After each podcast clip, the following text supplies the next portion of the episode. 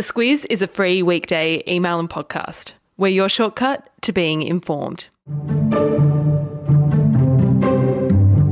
This is the first in a four-part series in the lead-up to the US election on November 3. We're going to start, though, outside of the presidential race itself and have a look at the other important races that are being run on the same day, and that's the US Senate and the House of Representatives. So strap yourself in for round one as we take a look at the implications that these elections have for governing in the US and what's happening in those races in the lead-up to November 3.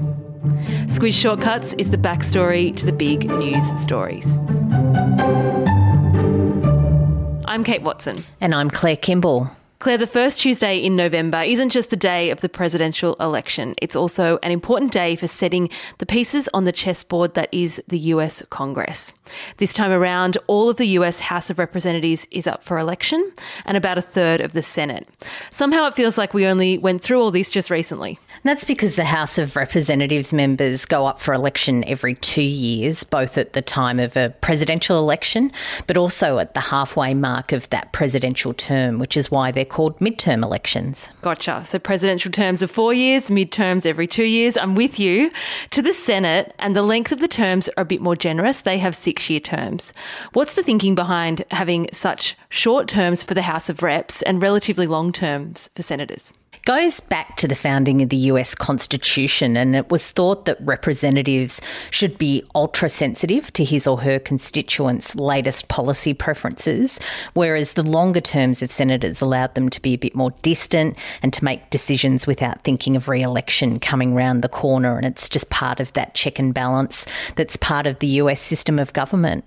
Also part of those checks and balances is the relationship between the legislative branch, that's the Congress or what we call the Parliament, so that's the House of Reps and the Senate, and the executive. The executive, Claire, is the office of the President.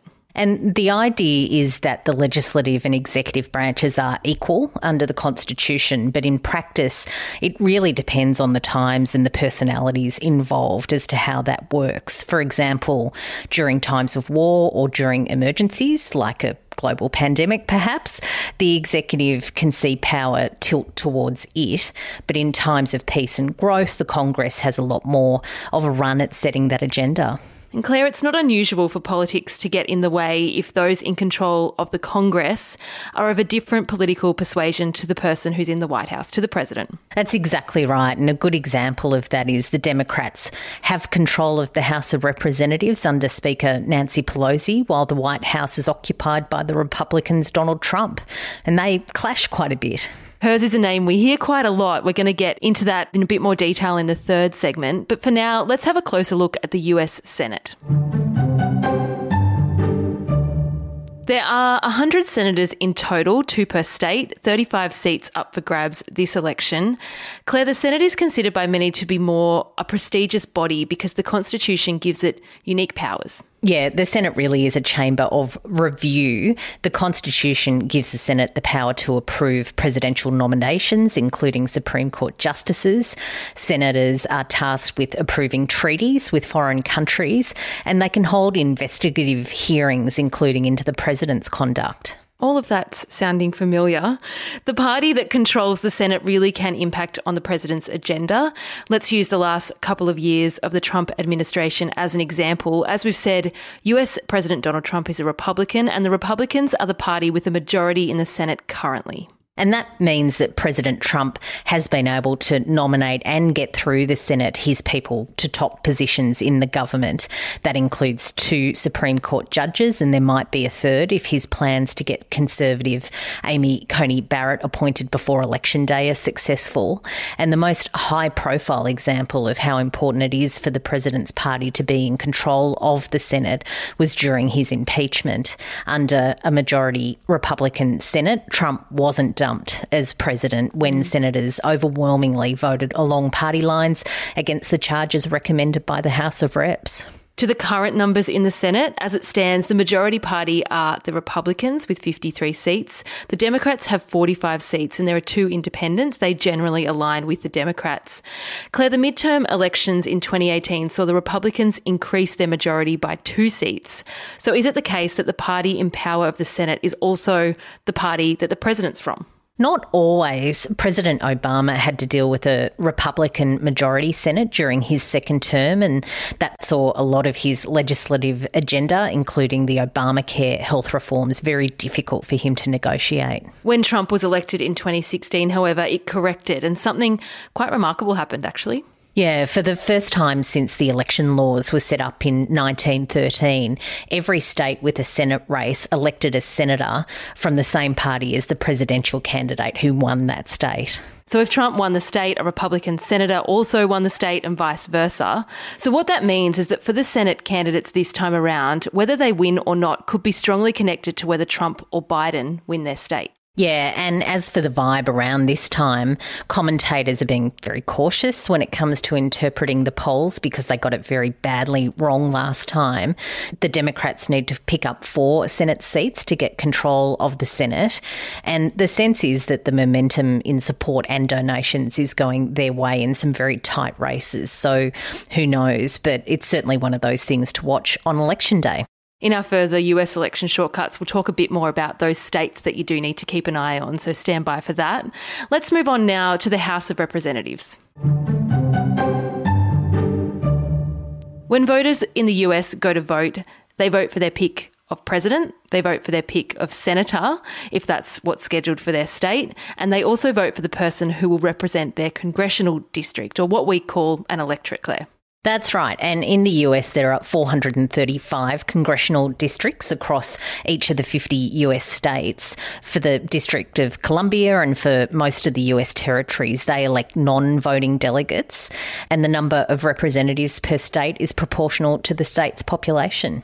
We talked about the Senate's powerful role of review in America's system of government. The House of Representatives' role is closely tied to how taxation works and how the government's money is spent. A pretty important thing. It sure is, and you can't do a lot without funding, and the House has a special role in that it's the chamber that introduces those spending bills, and it also gives it great sway over the nation's purse strings. As we touched on earlier, at the 2018 midterm election, the Democrats, led by Nancy Pelosi, won control of the House.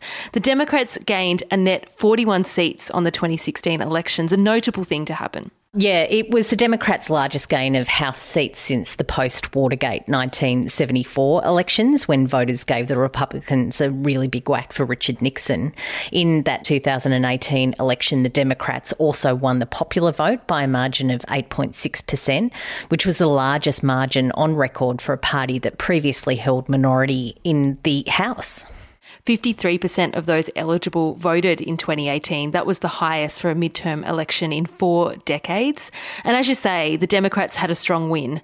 Not a good sign potentially for Donald Trump and the Republicans in 2020? Well, remember the Senate recorded a good result for the Republicans at that same election. So the theory is some voters wanted to put some checks and balances on power, and that played out with Trump finding it harder to get his agenda up on things like funding for the border wall and stimulus spending to deal with the economic impact of the coronavirus. All right, Claire, it's crystal ball time. How are things looking? I won't repeat the same warning about the polls, but the aggregates of the big polls say that the Democrats are expected to hold on to control of the House of Representatives this election. And that's important because under election law, the House of Reps would decide the election winner if it's close and if there's no presidential candidate with a majority. Whilst we're talking the results, interestingly, Trump has already started to flag he mightn't accept defeat.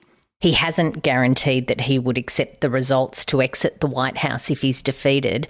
He's raised concerns about the integrity of the election over things like mail-in voting, and we've got a shortcut to that that's worth a listen. Yeah, it's a good one. A tight election is very unlikely though, but they've got to be prepared for anything, I guess. Yeah, it's unusual times, that's for sure. As we count down to November 3, that's our shortcut to the House of Reps and the Senate elections. On to our recommendations.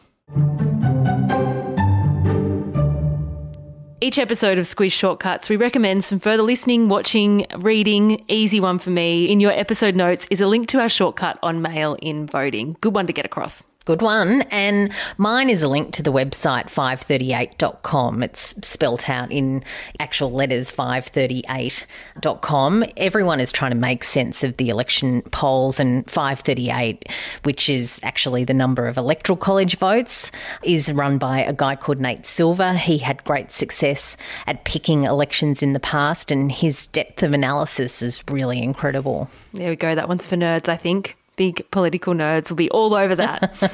You and I included. Put us down as one of those. And Claire, I'm a little scared of next week's, but I reckon we can do it. We're going to tackle the Electoral College and how that works. Yeah, don't be afraid. We'll make it easy. We'll make it easy. We'll break that down for you. Thanks so much for tuning into this episode of Squiz Shortcuts. Until next week.